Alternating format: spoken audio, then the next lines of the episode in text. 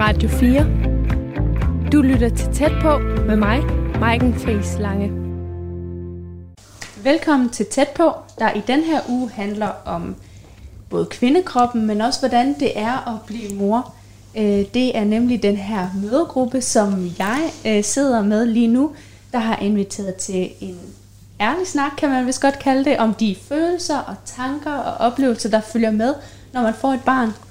Mødegruppen den består af fire kvinder, og så også Lykke, Eluna Victoria Hammer, som til daglig har de her mødergruppeforløb i dit kvinderum, og det er herfra, du plejer at lede de her mødergruppesamtaler. Lykke, det er jo ikke en, en helt almindelig mødergruppe, lytteren i dag bliver inviteret ind til, men, men det er måske et, hvor man går et, et spadestykke dybere. Kan du ikke lige prøve at beskrive, hvad er det særlige ved den her mødergruppe? Jo, øhm, altså øhm, de mødergrupper, som, som jeg leder og faciliterer, de er helt særlige, fordi øhm, de fokuserer på det, der er essentielt at snakke om, vil jeg sige, når man er blevet mor og når man er kvinde.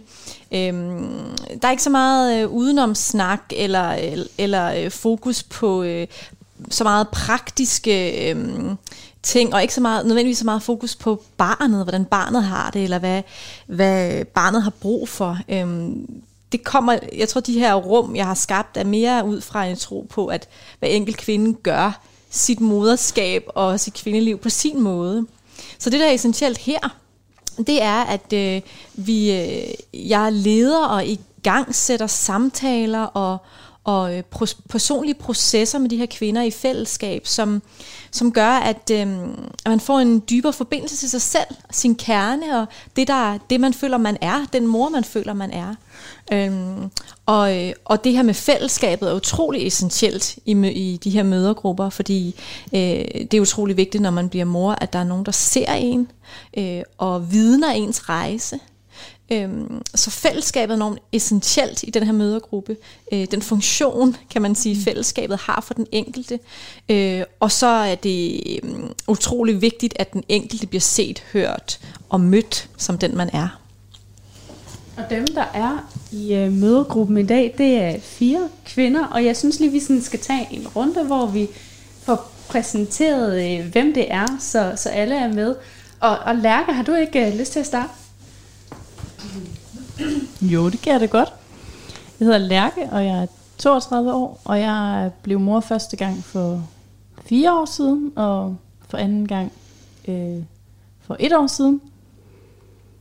Øhm, ja, og det er bare ikke noget, man bare sådan lige, lige bliver, og så er man tilbage til, hvor man kom fra bagefter. Eller, så det er ligesom sådan virkelig noget af en proces, synes jeg. Eller det har i hvert fald påvirket hele mit liv, og hele den måde, jeg ser alt muligt på. Og øh,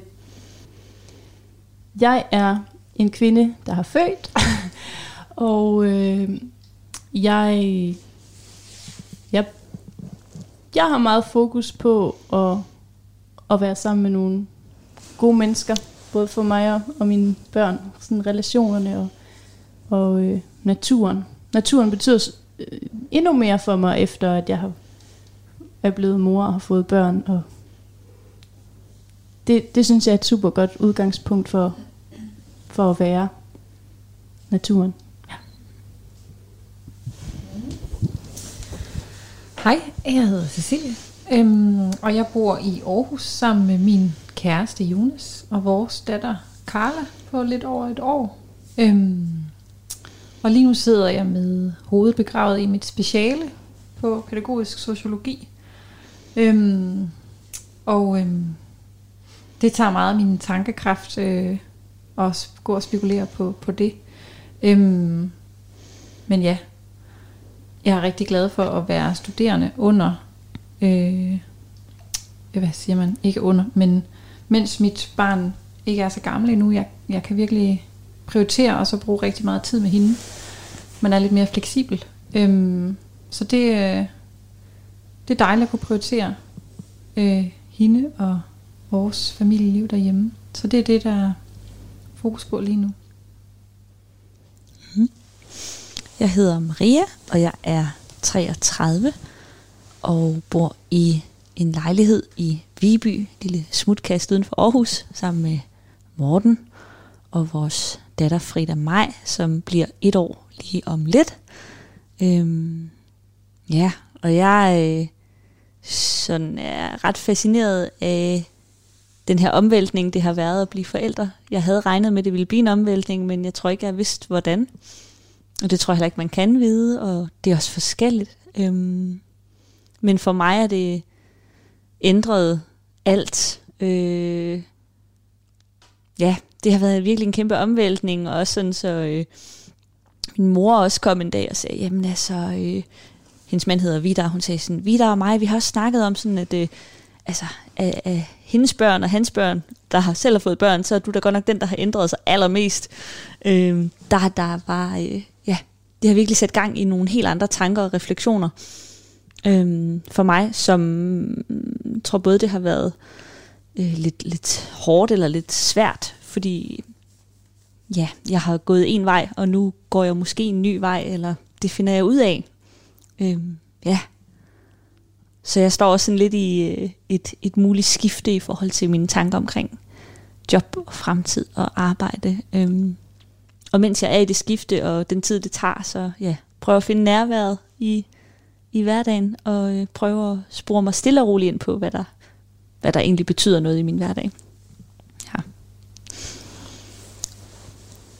Jeg hedder Olivia, og jeg er næsten 30. Øh, jeg bor i Laven, hvor Lykke også bor, øh, sammen med min kæreste Christian og vores datter Ada på lidt over halvandet. Mm. Og jeg er lige startet på arbejde igen, og det har været en, lidt en kamp om at komme tilbage og finde det rigtige sted. Nu har jeg fundet et sted, der er virkelig godt, og jeg laver nogle rigtig spændende ting, men det er svært at få det til at hænge sammen med at gå på arbejde 37 timer og have et barn og have en kæreste, der sidder og skriver PhD. Så det er lidt en kamp for at finde ud af, hvordan, hvordan vi ligesom får øh, struktureret det på bedst mulig vis. Øh, vi har lige købt et hus, så det er ret spændende det der med at få, øh, få bygget en familie rundt omkring, både arbejde, hus og vores, skulle jeg sige. Ja. Så, øh, men, øh, ja. Det, vi skal snakke om i dag, det er amning. Det er det, der er dagens tema. Vi har et tema for hver udsendelse. Og Lykke, kan du ikke lige forklare, hvorfor er det, at amning er interessant at dykke ned i i sådan en hel time her? Ja, øhm, jamen øh, hvorfor er amning essentielt? Amning er jo, hvad kan man sige, der er alle mulige praktiske, konkrete øh, tips og tricks, og hvordan gør du, og hvordan gør jeg, man kunne gå ind i med amning. Men øh, det, som er allermest interessant øh, her, og hvorfor jeg synes, det er et interessant emne, det er, at amning er jo en af de helt fysiske ting, der markerer denne her overgang ind i moderskabet. Øh, det er en af de ting, som, som alle kvinder har en eller anden relation til på en eller anden måde. Øh, på øh, en fuldstændig øh, vidtvoksende skala af alle mulige følelser og oplevelser og erfaringer. Øhm, og, øh, og derfor er det, øh, synes jeg, det er et utroligt essentielt emne at gå ind i, fordi der både kan være enormt mange ting, som kan være vigtigt at få udtrykt for hver enkelt kvinde, få mulighed for at lufte og, og blive hørt i. Øh, ting, som måske har været helt fantastisk livgivende og, og, og smukke, men også oplevelser, der har været hårde og svære, øh, eller bare ambivalente, komplicerede. Øhm, og have rum til at lufte de her ting øh, under et tema, som, har, som, er, så, som er så fysisk øh, øh, relateret til vores krop. Så derfor. Vi har sammen så tilrettelagt det her som øh, den her mødergruppe samtale, og vi skal jo så i gang med det, vi har startet med i, i alle fire programmer, men øh, og med sådan en check-in med en talking stick. Og kan du ikke sådan lige så alle er med på, hvad er det egentlig, det, øh, det er? Ja, du har den der. Ja. Øhm, ja, det her, nu sidder jeg med den her talking stick, som jeg selv har udsmykket. Det var min egen lille kreativ proces med nogle perler, nogle fjer, og sådan, men et stykke træ, basically. Øhm, jamen, tjek ind, og den her talking stick er egentlig et sådan tilbagevendende øhm, ritual i mine mødergrupper. Øhm, og check ind er, at alle øh, kvinder, som øh, møder op, og som er en del af mødergruppen, får mulighed for at udtrykke sig og sige, øh, hvordan er der at være mig i dag? Helt kort grundlæggende. Øhm, og det synes jeg, det kan være meget simpelt, men det kan også være så, så stærkt og så, øh, så virkningsfuldt, fordi det er vigtigt som menneske at blive set øh, og mødt. Øh, og, øh, og det kan vi nogle gange faktisk glemme, når vi mødes i forsamlinger eller fællesskaber, at det er vigtigt, øh, at alle får muligheden for lige at udtrykke sig som dem, de er i det øjeblik. Øh, så det at tjekke ind en... Øh, en, øh, hvad kan man sige, et ritual for. Når man så har fortalt om sig selv, så siger man, jeg tjekker ind, og det er den måde, øh, vi gør det på. Og talkingstikken, den får lov til at være med den her gang, fordi øhm, den er, øhm, det er så handy at have noget i hånden, som man både kan støtte sig til, hvis man er ved at vælte, eller hvis man, øh, hvis man skal finde styrke, eller har lyst til lige at, at kaste nogle håndtegn i luften, eller sådan noget. øhm, men, men det er også en meget fin markering af, øh, nu har jeg snakket, nu har jeg talt, og nu giver jeg, nu giver jeg pinden videre til den næste i cirklen. Så derfor er den også med. Mm.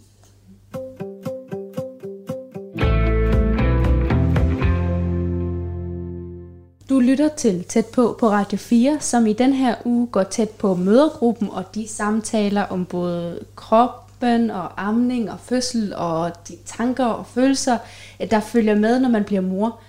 Og dagens tema, det er altså amning. Og øh, vi skal starte med en check-in. Og øh, skal vi ikke bare have sat den i gang? Jo, lad os det. Mm. Øhm, Lærke, kunne du tænke dig at starte med check-in? Yes. Ja, og du skal have et, øh, et tema at tjekke ind på. Øhm, så i dag i vores check-in, der tjekker vi ind på øhm, det her med amning, og hvad det er lige nu, når du sidder her i dag, der fylder allermest for din rejse med amning øh, i dit moderskab. Mm-hmm. Værsgo. Tak. Mm. Jeg har lige reflekteret lidt over i dag, den der, øh, altså det der med amningen og være kvinde. Øhm, amning det er en kæmpe stor værdi for mig i forhold til relation og tilknytning og den ro, det kan give mit barn. Øhm, samtidig med det, så kan jeg også mærke, at jeg kan høre nogle, nogle stemmer, som siger, jamen det er også bare de kvinder der, som vil have deres børn, de skal være afhængige af dem, og de kan bare, de skal bare lige græde. Det kan godt være, at de græder i 14 dage, men så lærer de at sove. Altså sådan nogle, sådan nogle, sådan nogle stemmer også, kan, jeg, kan jeg også høre, fordi jeg kan også mærke, at, at hjemme hos mig skal mit barn ikke græde så meget, som som et barn kan græde, når man nægter det brystet om natten. Øhm. Og jeg har også en erfaring med mig fra min, min store dreng om, at, at på et tidspunkt, så, så skete det naturligt, at der ikke var amning om natten mere. Men der er noget med den der følelse af nogle gange, så giv mig dog fri. Altså, altså man, jeg er bare svaret og løsning på, på mange problemer. det er fantastisk, men det er også meget bindende og det er ikke en, det ved ikke, min søn han, han spiser og er rigtig god til det, så det er ikke sådan, det er ikke, ikke en sult. Og jeg kan sagtens være væk fra ham, og min mand kan putte ham, og så, så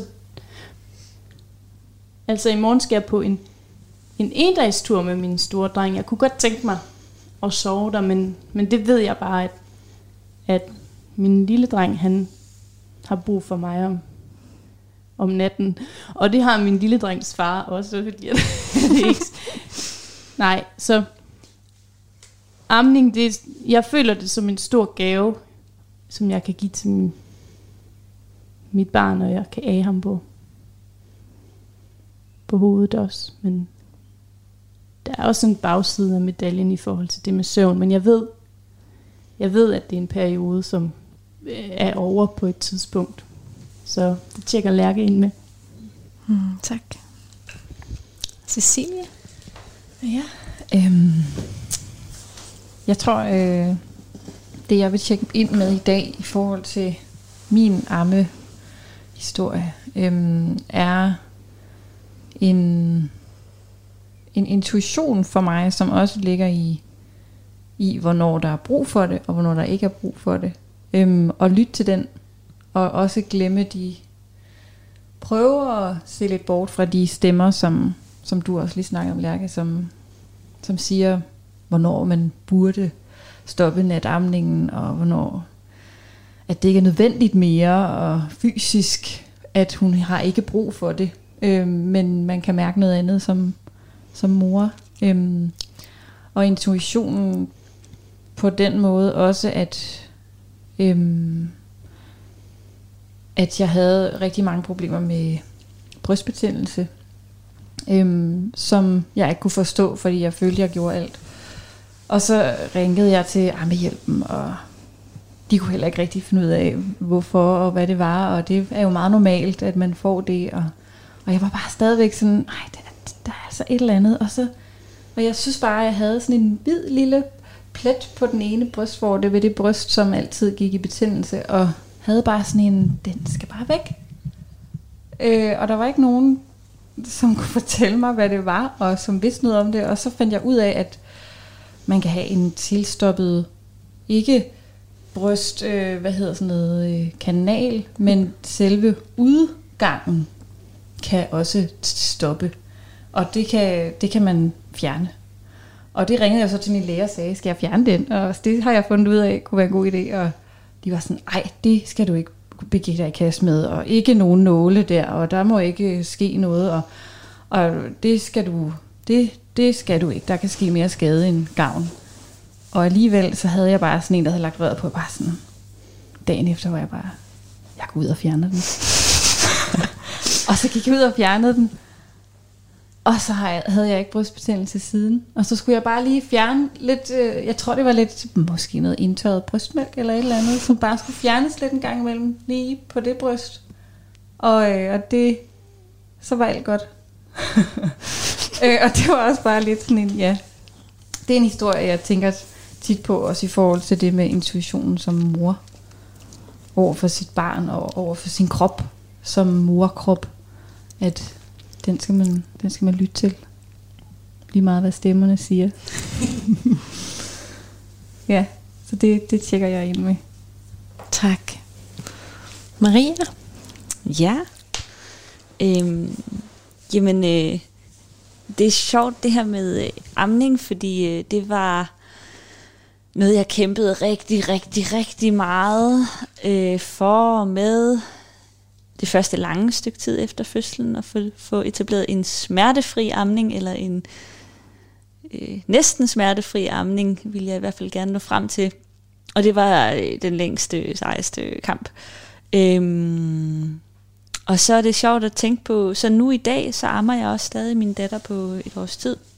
Og nu tror jeg faktisk, vi er der, hvor jeg dengang havde ønsket mig at være, øh, hvor hvor det bare, det gør ikke ondt, altså medmindre hun selvfølgelig bider, hun har otte tænder, men altså, det gør hun heldigvis ikke så tit, men det gør ikke ondt, altså, hun kommer bare på, og så ammer vi, altså, og så simpelt er det i virkeligheden, og det, det nyder jeg, at vi stadigvæk gør, øh, og ja, men det er også, det er også noget, som tog fusen på mig, jeg tror, øh, ligesom at vi i vores tid kan have de her fortællinger om den naturlige, seje kvinde, der bare øh, klarer en fødsel selv i huk bag et træ, så har vi også lidt fortælling om, at amning er det smukkeste og det mest naturlige, du kan foretage dig som kvinde eller mor. Ikke?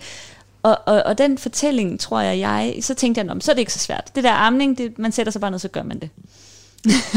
og øh, det tog øh, så seks smertefulde uger for mig at få etableret den her amning.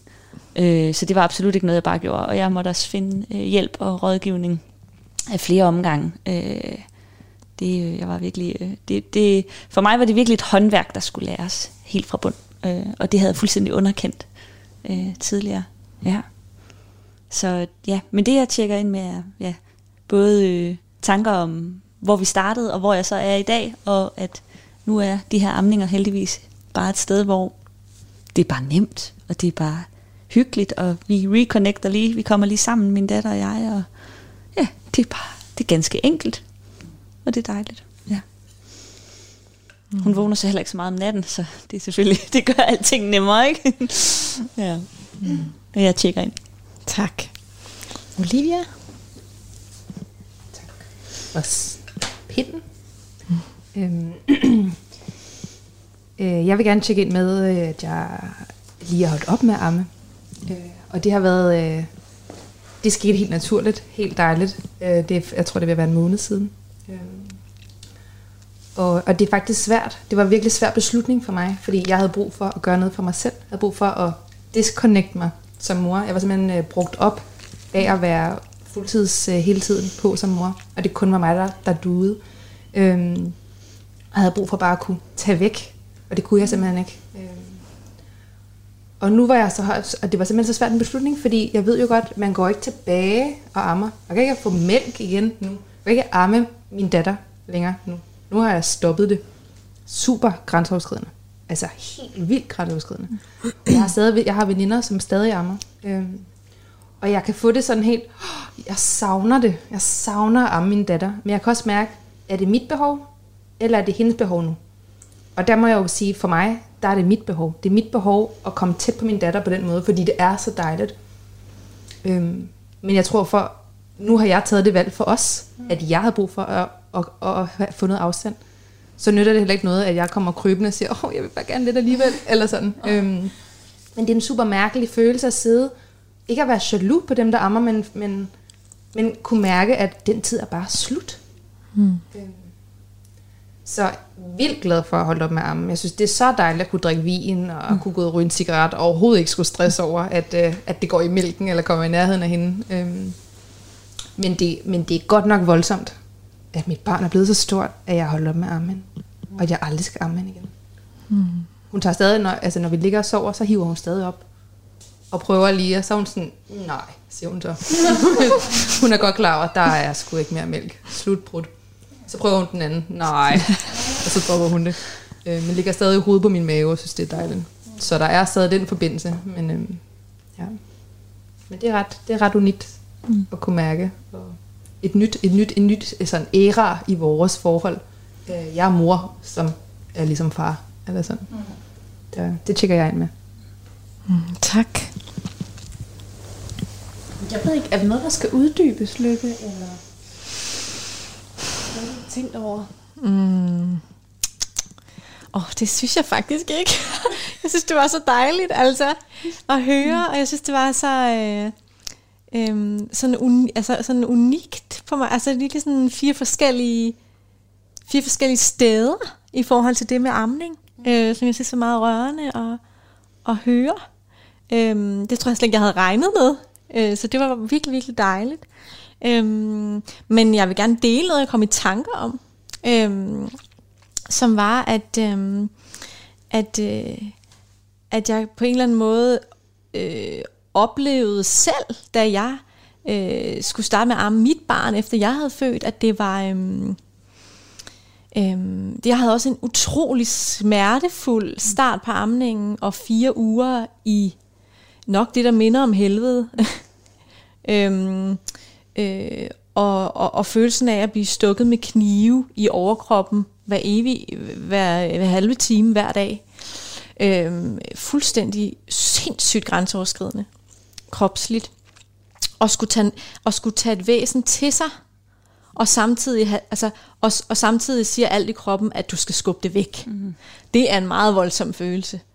Hovedet bliver nødt til at blive ved med at holde fast i, bliv, bliv, bliv, bliv, bliv. Men alt i sådan kroppen, eller det dyriske, siger bare, smid det væk. Eller sådan, det gør dig ondt på en måde. Det var meget voldsomt. Og så, som jeg kunne mærke lidt, da Olivia tjekkede ind nu, sådan, så det her er jo min check-in, kan man sige. Øhm, det var det der med, da jeg stoppede med at amme min datter, der var hun øh, to et halvt. Og øhm, det skete ret naturligt. Jeg besluttede det, så på den måde var det ikke øh, hende, der besluttede, men jeg besluttede det. Og efterfølgende, der har jeg bare ikke vendt mig om på et eneste tidspunkt. Øh, jeg, har ikke, jeg har ikke savnet det. Jeg har ikke, øh, jeg har ikke øh, følt noget uforløst. Jeg har bare virkelig haft det så behageligt. Og jeg kunne bare virkelig se sådan den tråd fra at have kæmpet så meget for det, og så have afsluttet, øhm, afsluttet det på en måde, hvor jeg kan mærke, at der er slet ikke der er alt muligt andet med min fødsel og min moderskab og sådan noget, hvor der hænger sådan nogle tråde af skam og skyld, og det skulle jeg gjort anderledes, og jeg ved alt det der, vi bærer rundt på. Men lige præcis amningen, det er bare et fuldstændig fuldendt, perfekt kapitel for mig i min moderskab. Så det er sådan meget, det er meget fantastisk, og det bliver jeg lige mindet om nu. Mm. Radio 4. Du lytter til Tæt på med mig, Maiken Friis Lange. Har du lige tændt for radioen, så skal du altså vide, at du er dumpet ind i en rigtig mødergruppe. Fordi den her uges tæt på, den handler om moderskabet. Og hvilket bedre sted er der til at snakke om alt det her, der følger med det at blive mor, end en mødergruppe. Øh, vi sidder lige nu her på gulvet hos Lykke, der øh, til daglig er leder sådan nogle mødergruppe forløb øh, i hendes kvinderum, hvor vi sidder lige nu her, og der er udsmykket med blomster, og der er lys, og, og der er sådan en rigtig dejlig kvindelig stemning. Øhm, og vi skal til det, som vi kalder en fortælling fra en mor, hvor øh, Maria får øh, 7-10 minutter, eller den tid, det nu tager til at fortælle din øh, ammehistorie. Og Lykke, kan du ikke lige fortælle, hvorfor er det, at, at man skal have den her uafbrudte tid til at fortælle, øh, som det, vi skal høre lige om lidt? Jo, det vil jeg meget gerne. Øhm, I de her mødergrupper, jeg er leder, der synes jeg, det er noget af det mest øh, hellige er det her rum, hvor øh, vi hører en personlig fortælling. Øhm, det, jeg synes generelt det, at et andet menneske stiller sig til rådighed med sin, sit liv og sin personlige fortælling, er enormt helligt, og noget, som skal æres og tages meget nidkært imod. Øhm, og, øh, og samtidig så er det noget, som vi har meget lidt af i hvert fald i den kultur, jeg er vokset op i og har været en del af i mange år, det her med, øh, har vi overhovedet tid til rigtig at lytte til hinanden, når det kommer til stykket? Og når vi spørger hinanden, hvordan det går, hvad vil vi så allerhelst høre, så vi kan komme videre? Sådan synes jeg meget, det er, og det kan godt være, det er ret hårdt sagt, men, men, men det lugter lidt af det alle vegne. Men her, der er det meningen, at der skal være uafbrudt tid til at få lov til at fortælle det, man har på hjertet, og det, som rører en, og som er ens unikke udtryk. Øhm, og det vil sige, at der er ikke nogen afbrydelse fra os andre. Os, der lytter, vi, er, vi lytter, øhm, øh, og, vi, øh, og vi holder det rum omkring den, der fortæller, så det bliver muligt at hvile i sin fortælling og virkelig dele fra sit hjerte. Mm. Og øhm, med det sagt, så synes jeg, at vi skal gå til, til dagens fortælling fra Maria. Mm. Øh, og Maria, hun øh, vil dele sin historie om det, der har fyldt allermest på hendes ammerejse. Mm. Øhm, og rummet er dit, Maria. Værsgo. Tak. Det var lidt sjovt med, øhm, med det her med at gøre sådan nogle overvejelser omkring amning og hvad der har fyldt mest, fordi det er, øh, som jeg også kaldte det før, det er virkelig, jeg synes virkelig, det er et håndværk, altså, øh, og, og en underkendt ting egentlig, øh, hvad, det, hvad det kræver at etablere og vedligeholde, og natteamninger og brystbetændelser og Ja, øh, og så øh, tænker jeg, at det, der stod allermest stærkt for mig, det var, øh, jeg har igennem en del år betegnet mig selv som feminist, men der, hvor jeg egentlig for første gang sådan virkelig mærkede et kvindefællesskab, det var, da jeg fik problemer med amning, og valgte at være meget åben omkring det. Øhm, det øh, der kom alle mulige. Øh, også folk, jeg ikke rigtig kendte. Nogle af Mortens, nogen han havde studeret med på et eller andet, fordi jeg havde delt et eller andet opslag på Facebook om, det her er mine struggles omkring amning. Så jeg fik øh, enormt øh, kærlige beskeder øh, fra øh, øh kvinder, og nogle jeg kun kendte perifært. Jeg fik øh, leveret øh, plastre til sår på brysterne af kvinder, jeg overhovedet ikke kendte. Og jeg fik alt muligt. Der var det her community af, af kvinder, øh, som bare havde den der, det kender jeg godt, det her hjalp mig. Så lige pludselig havde jeg bare sådan en hel værktøjskasse af ting og sager, øh, som jeg kunne prøve af, fra nogen jeg kendte og nogen jeg ikke kendte. Øhm, og det var totalt overvældende, og det er nok noget af det smukkeste, jeg har oplevet. Øh, virkelig sådan et kvindefællesskab omkring det der, jeg ved godt, hvor ondt det gør. Øh, her er, hvad der hjalp mig. Øhm, ja. Men hvis jeg skal starte fra en ende af, så, øh, så, så det, der fyldte rigtig meget, var selvfølgelig den her etableringsdel, fordi det er jo noget nyt, man skal i gang med. Og jeg havde hørt det her med, at, øh, at et, et nyfødt baby har så stærke instinkter, det kan faktisk kravle op af din mave og hugge sig på brystet. Og jeg tænkte, wow, det bliver, det bliver vildt altså, at se, om jeg får, får lov til at opleve det, efter jeg har født. Øhm, så jeg havde ikke forberedt mig. Jeg tænkte, baby kan selv kravle på. Det var smart. det, der så skete, det var ikke helt sådan, min første amning blev. Min første amning var egentlig bare, at øh, jeg havde født, og jeg tror, at jordmoren øh, de havde fået mig syet, og, og så videre. Hun var ved at pakke lidt sammen. Og så øh, tager hun fat i øh, babyen. Jeg har baby, barnet liggende hos mig. Så tager hun fat i min, øh, øh, min datter, støtter hendes hoved eller nakke, og tager fat i mit bryst, og så sætter hun ligesom barnet på brystet. Og jeg øh, kigger på det der, der sker på et splitsekund, og tænker, nå, så, øh, så ammer vi. så er vi i gang. Øhm, og så øh, skænkede jeg det er ikke meget mere opmærksomhed. Så havde vi nogle, øh, efter øh, fødslen og efter jeg var blevet øh, syet for den bristning, jeg fik og sådan noget, så havde vi faktisk nogle rigtig rolige, dejlige timer på selve fødestuen. Og øhm, ja, så på et tidspunkt kommer der sådan øh, øh, en og, og kører øh, mig i sengen med min datter og min mand ved siden af over på mor-barn afsnittet. Øhm, og øh, øh der, der, der skete et, et skifte der i, i, i, i alt omkring min historie lige der, tror jeg. Der havde været ret godt og trygt egentlig på den her fødestue efter fødslen. Så kommer vi ind på det her meget lille værelse, og øh, der kommer noget personale, jeg tror det er en sygeplejerske, der fortæller et eller andet med øh, en alvorlig bristning, og jeg får nogle øh, øh, ark og øh, fortæller øh, om det ene og det andet, jeg helst ikke må. Øh, I forhold til min krop, hvordan jeg ikke lige må bevæge den og bruge den og sådan noget. Og så, øh, ja, så det der, der er nogle, ja, infopapirer med, der er noget tekst og nogle tegninger, men jeg kan ikke sådan lige rumme det lige der. Jeg har lige født og er her med min datter, jeg vil egentlig bare gerne være nærværende med hende. Øhm, der er det her lille, hun er det, ja, det her lille, lille menneske, der jo har groet inde i mig i så lang tid, og nu er hun her, og jeg kan egentlig ikke forholde mig til andet, end jamen, hun er her, og nu skal vi lige være her sammen, og finde ud af at være her sammen. Øhm, så jeg vil bare rigtig gerne ligge der og kigge på hende og fornemme hende. Øhm, ja. Øhm, og jeg, øh, ja, jeg, jeg får ikke rigtig følelsen af, af restituering heller. Øhm, så, så jeg er lidt rundt forvirret, da de der sygeplejersker kommer ind og siger, så nu er det tid til at amme igen, og jeg, okay, ja, jeg prøver lidt øh, frem og tilbage det ene og det andet, øhm, og egentlig ret omtumlet i det. Øhm, og øh, ja, efter et par overnatninger, så tager vi så hjem, og øh, der bliver jeg også sådan virkelig overvældet af, af følelser og hormoner. Jeg tror også måske, altså så løber mælken til efter nogle dage, og det bliver svært at, at for min datter at koble sig på brystet, fordi de simpelthen er så overspændte med så meget mælk.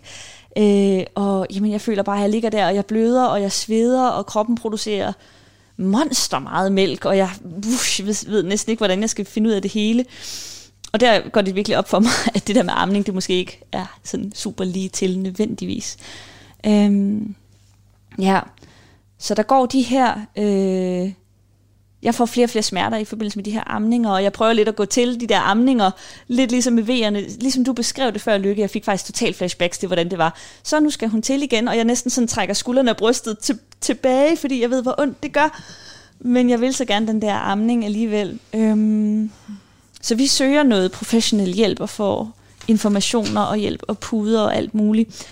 Og, og det er virkelig som om, at, at så lærer vi en laid back stilling, hvor man er lidt tilbagelænet. Det er som om, hver eneste gang jeg skal amme, så er det næsten en sådan en kunstinstallation af puder, og mig, der sådan på en eller anden måde skal støttes af, af dem. Det er virkelig et kæmpe projekt.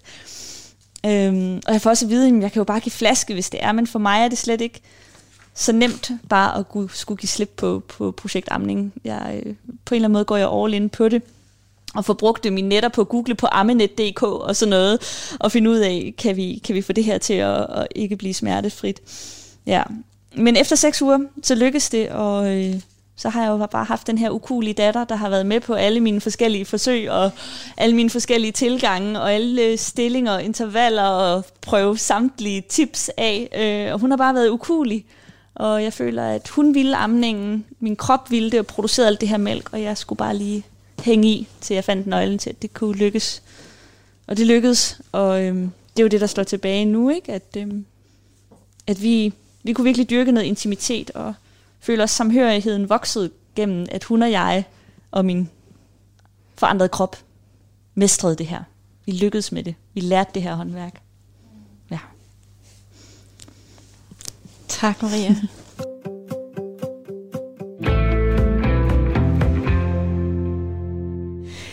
Dagens øh, tema i mødegruppen, det er amning, og også de udfordringer, glæder, overvejelser, bekymringer, som følger med det at amme.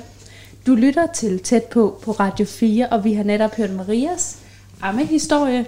Hun har fortalt, øh, hvordan det, her, det har været, hvad det var, har været det vigtigste i det.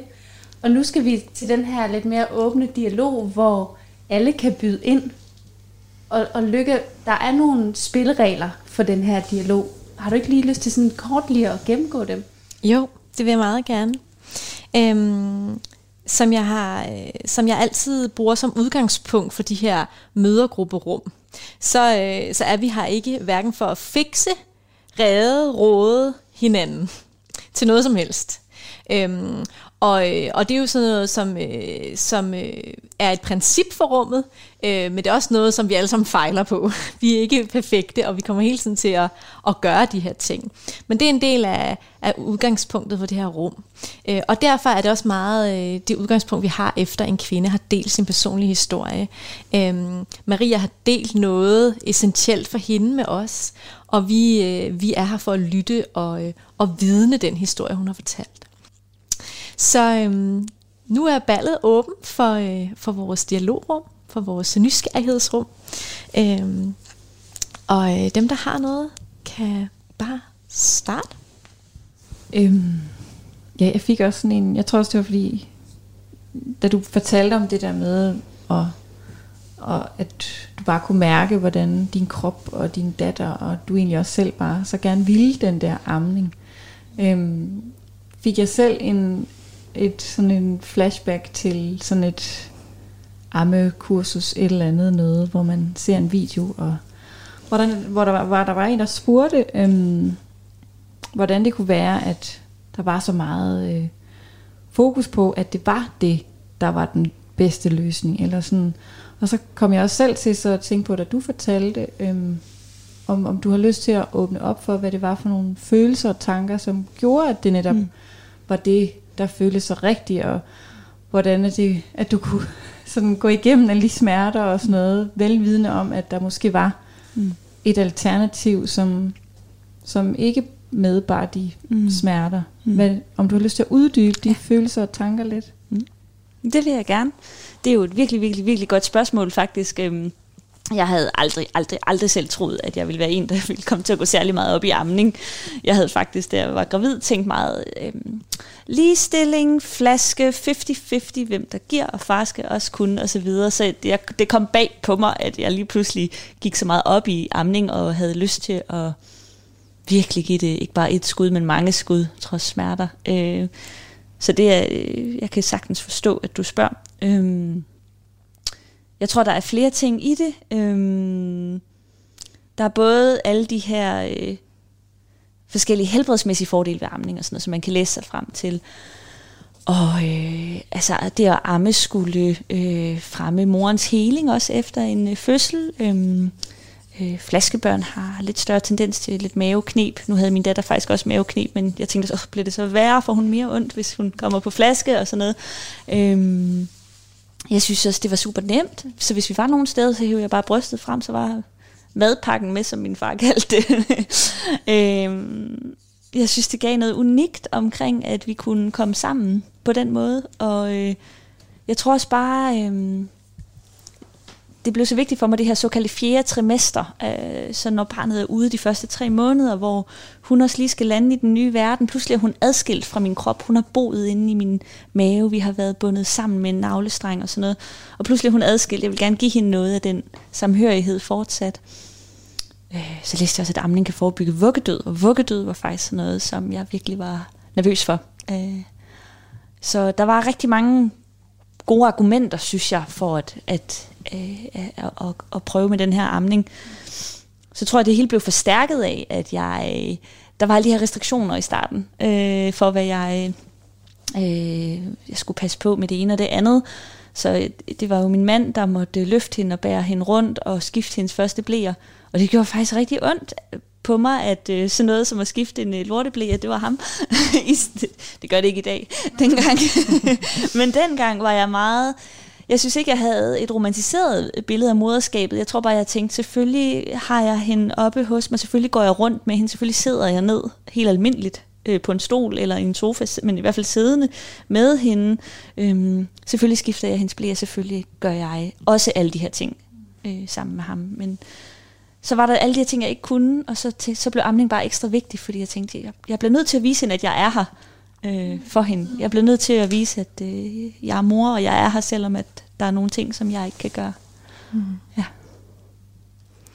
Jeg fik også lyst til at spørge dig om noget, Maria, øhm, og, og du inspirerede mig rigtig meget med din fortælling til det her med, til at tænke igen over det her med den fortælling, vi får, før vi bliver mødre omkring amning. Altså, øh, øh, babyen kravler selv op og, og sætter sig på brystet. Ja, det sker måske for nogen, men det er lidt den der øh, igen, som vi, som man også kan snakke om med det og øhm, øh, og, og være en fødende kvinde, ja, så sætter man sig bare ud i busken, og så kommer baby selv ud, eller sådan. Jo, jo, øh, selvfølgelig kan kroppen det, og selvfølgelig kan, øh, er baby intelligent, og, og vores krop kan, og sådan noget. Mm. Men, men nogle gange kan vi underkende det arbejde, eller den hjælp, eller den støtte, eller alt det, det, det kræver at komme der til. Mm. Øhm, og der synes jeg bare, øhm, øhm, det der med at, at have jeg synes, det kunne være ret sjovt spændende lige nu faktisk, hvis vi forestillede os, at der var nogen, der lyttede, som var gravide og skulle have deres første barn. Hvis vi var de der øh, elders, altså hvis vi var de der ældre kvinder, som fortalte de her snart nybagte møder, jamen, hvordan ser det ud, når man skal arme for første gang? Altså, mm. hvor er brystet? Øh, hvordan, øh, altså, hvordan er det smartest at lægge barnet? Eller sådan, fordi mm. at, at det der med, Nå, men det finder du bare ud af, det er overhovedet ikke en overgivelse, det er overhovedet ikke en støtte, mm. fordi det sker ikke. Mm. Altså sådan, mm. øhm, vi skal lære noget nyt, som mm. du siger. Øhm, så det der med, sådan, kunne du uddybe lidt mere sådan detaljeret, og jeg ja. ved godt, de jo kan også være meget individuelle, men hvordan, hvordan ser den første amning ud for dig? Mm. Altså, eller de mm. første, den mm. første uges amning, mm. eller sådan helt konkret? Ja. Øhm, I mit tilfælde, jeg lå øh, meget i, øh, i sengen, og det var et kæmpe projekt at komme ud af sengen, så det var det, man kalder sideliggende amning. Og der triller du jo sådan set bare rundt på din højre eller venstre side, og har barnet ved siden af dig. Øhm, og så blev jeg guidet til at have næse til næse, eller næse ud foran brystvorten. Jeg kaldte det selv næse til næse. Så, hun, så barnet ligger. den ene næse, den anden slags næse. Ja, der er sådan et møde mellem to tvillinger, der kysser. Eller nej, men i hvert fald det der, dit bryst, øh, din brystvorte mod, mod næsen, og så barnet så tæt ind på dig, som, som du næsten kan. Og hvis barnet ikke automatisk åbner munden, så fik jeg også det fif, at så kan man ligesom duble lidt med brystvorten på altså tage fat om dit eget bryst, og ligesom duppe øh, barnet med brystvorten øh, oven på dens næse, for lige at sige, der, der er mad her. Øh, og så vil de så ofte læne hovedet tilbage og gabe godt op. Og det er det der store gab, der er noget af det rigtig vigtige, fandt jeg ud af. Simpelthen, at de ikke bare, øh, det må ikke være, øh, at de åbner munden, som hvis de skulle drikke et sugerør, men virkelig gaber munden rigtig godt op, og får så meget af brystet som muligt ind i munden. Barnet godt tæt på, godt koblet ind med masser af bryst i munden. Mm. Og så øhm, ja, er det så forskelligt, hvor lang tid en amning tager. Og det er forskelligt, hvor ofte børn vil amme. Så det er sådan nogle ting, som jeg synes, man skal være påpasselig med at, øh, at sige så meget om, eller som jeg selv i hvert fald være påpasselig med. Øh, nogle børn er jo færdige på 5 minutter, og andre skal bruge tre kvarter på en amning. Ikke? Mm, så det er, mm. ja. Mm. Men, men det gjorde jeg, og sidenhen så lærte jeg nogle andre stillinger. Øhm, ja de første døgn turde jeg slet ikke at holde mit barn. Altså jeg mm. turde ikke at flytte rundt på hende, så jeg fik ligesom min kæreste til at flytte rundt på hende. Mm. Og jeg synes, det var så voldsomt, fordi mine bryster var blevet så store. Mm. den her lille bitte, bitte mund, det der med at proppe det ind i hovedet på det, jeg synes, det var meget voldsomt. Ikke? Og det havde jeg ikke tænkt over overhovedet. Og så kom den der sygeplejerske ud og, var sådan, og stod rettet på mit bryst og på mit barn, og jeg var sådan, at du må lige give mig lidt plads. Men jeg, og på den anden side var jeg jo vildt angst for, at jeg gjorde det forkert. Mm. Så kan de ikke, og så kan hun ikke få, og så går det galt lige fra starten. Mm. Åh oh, nej, og mm. er det nu tid igen? Og jeg synes godt nok, det var voldsomt. Mm. Jeg havde slet ikke gjort mig nogen tanker om, at det var svært heller. Mm. Så jeg var sådan, og lige pludselig kom den der angst. Mm. Shit, hvad nu hvis jeg ikke kan? Og mm. åh, barnet, og ligger jeg nu rigtigt? Og ligger jeg nu oven på barnet? Og altså, det er helt, helt voldsomt, som, som man ligesom sådan oplever de der ting første gang, synes jeg. Mm. Mm. Man er slet ikke forberedt på, hvor, hvor småt det der barn er, og hvor, altså, og hvor svært det er. jeg, synes, apropos det der med, hvad, hvad skal man sige til nogen, der skal begynde at amme lige om lidt, og så hvis man, man hører det, Maria hun lige har sagt, at du havde så meget mælk, at, at baby ikke kunne få fat. Jeg, øh, min dreng, han, jeg, han fik ikke lov til at kravle op, for jeg selv var lidt ivrig. Men jeg, det tror jeg faktisk godt, at han kunne have gjort. Og så suttede han bare perfekt burger-teknik lige fra starten. Altså burger, at man mm. tager en stor bid af brystvågen. Det kunne han bare fra starten. Men der var ikke nogen mælk rigtigt. Mm. Så det, det, det er det om... Altså, så, og, ja, så, så man må... Der er mange forskellige ting, der kan være udfordringen, og, øhm, og man må så selv finde ud af, hvad, hvad, hvad er din udfordring? Mm. Og så vil jeg også understrege øh, øh, fars øh, eller partners øh, rolle i det i forhold til alle de der puder, og i, mm. i forhold til at komme med et glas vand, og Mm. i forhold til, altså, ja, det er godt nok vigtigt, for det er virkelig, virkelig hårdt også, Mm. på alle mulige måder. Mm. Ja.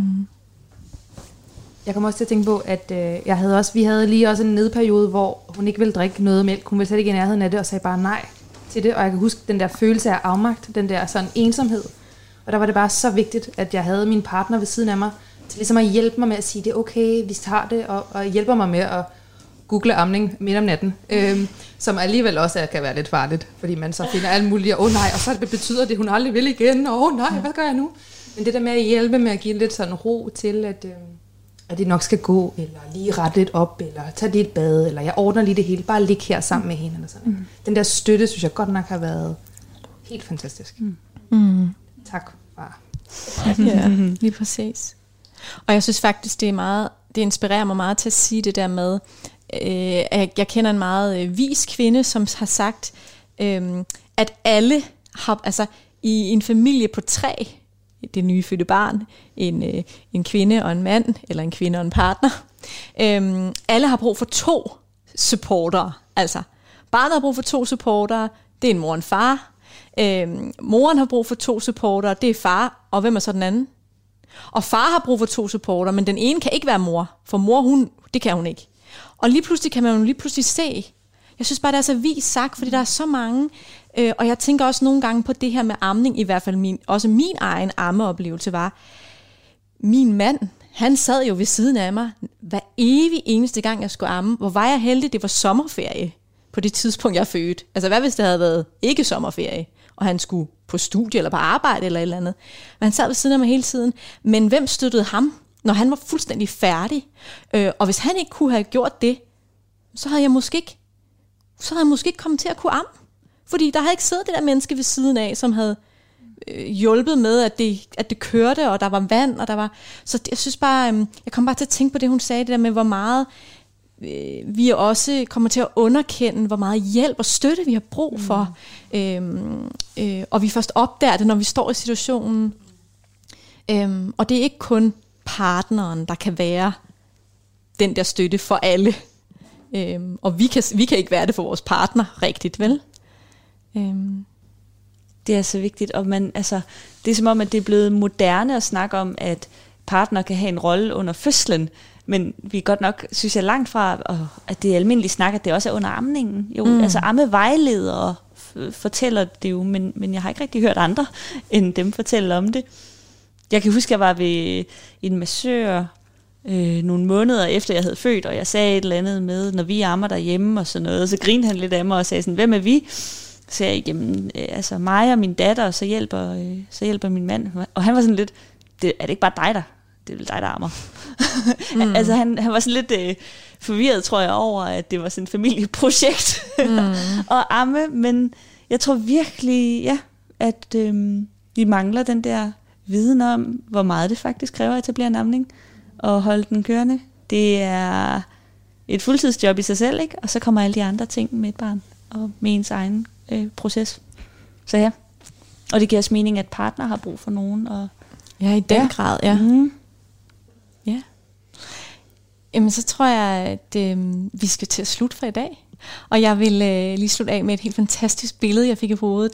Jeg kan huske, at da jeg sluttede på min, øh, på min uddannelse til kaospilot, så er der altså sådan nogle fuldstændig vilde ritualer afslutningsritualer, man bliver sådan klappet og hyldet sådan igennem en hel sal, hvor alle står bare, Woohoo! og man føler sig som dronning. Altså, øh, tænk, er jeg så værdifuld? Er det så fantastisk, at jeg er blevet uddannet som det her menneske? Og så kommer jeg til at tænke på alle de morgener, hvor man som mor, hvor der skulle stå sådan en hornorkester nede på gaden, og have spillet og øh, moonwalket, eller hvad de sammen skulle have gjort for en. Altså, hvor, meget, hvor underværker du kunne have gjort, hvis man havde mm. den der hyldest indbygget i kulturen. Mm. Ikke nødvendigvis på, med et hornorkester, men på en eller anden måde. Mm. Altså, det vil gøre så sindssygt meget. Mm. Altså, øhm, og det, det har jeg bare lyst til at slutte med i dag.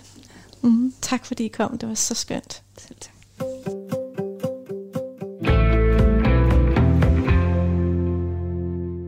Du har lyttet til Tæt på på Radio 4, der i denne her uge går tæt på mødergruppen. De medvirkende var Lærke Lysgaard, Maria Lehmann, Olivia Marinak, Cecilie Lønge og Lærke Eluna Victoria Hammer. Udsendelsen var tilrettelagt af mig, Maiken Friis Lange, og du kan genhøre programmet på Radio 4's hjemmeside, Radio 4's app, iTunes eller der, hvor du henter dine podcasts.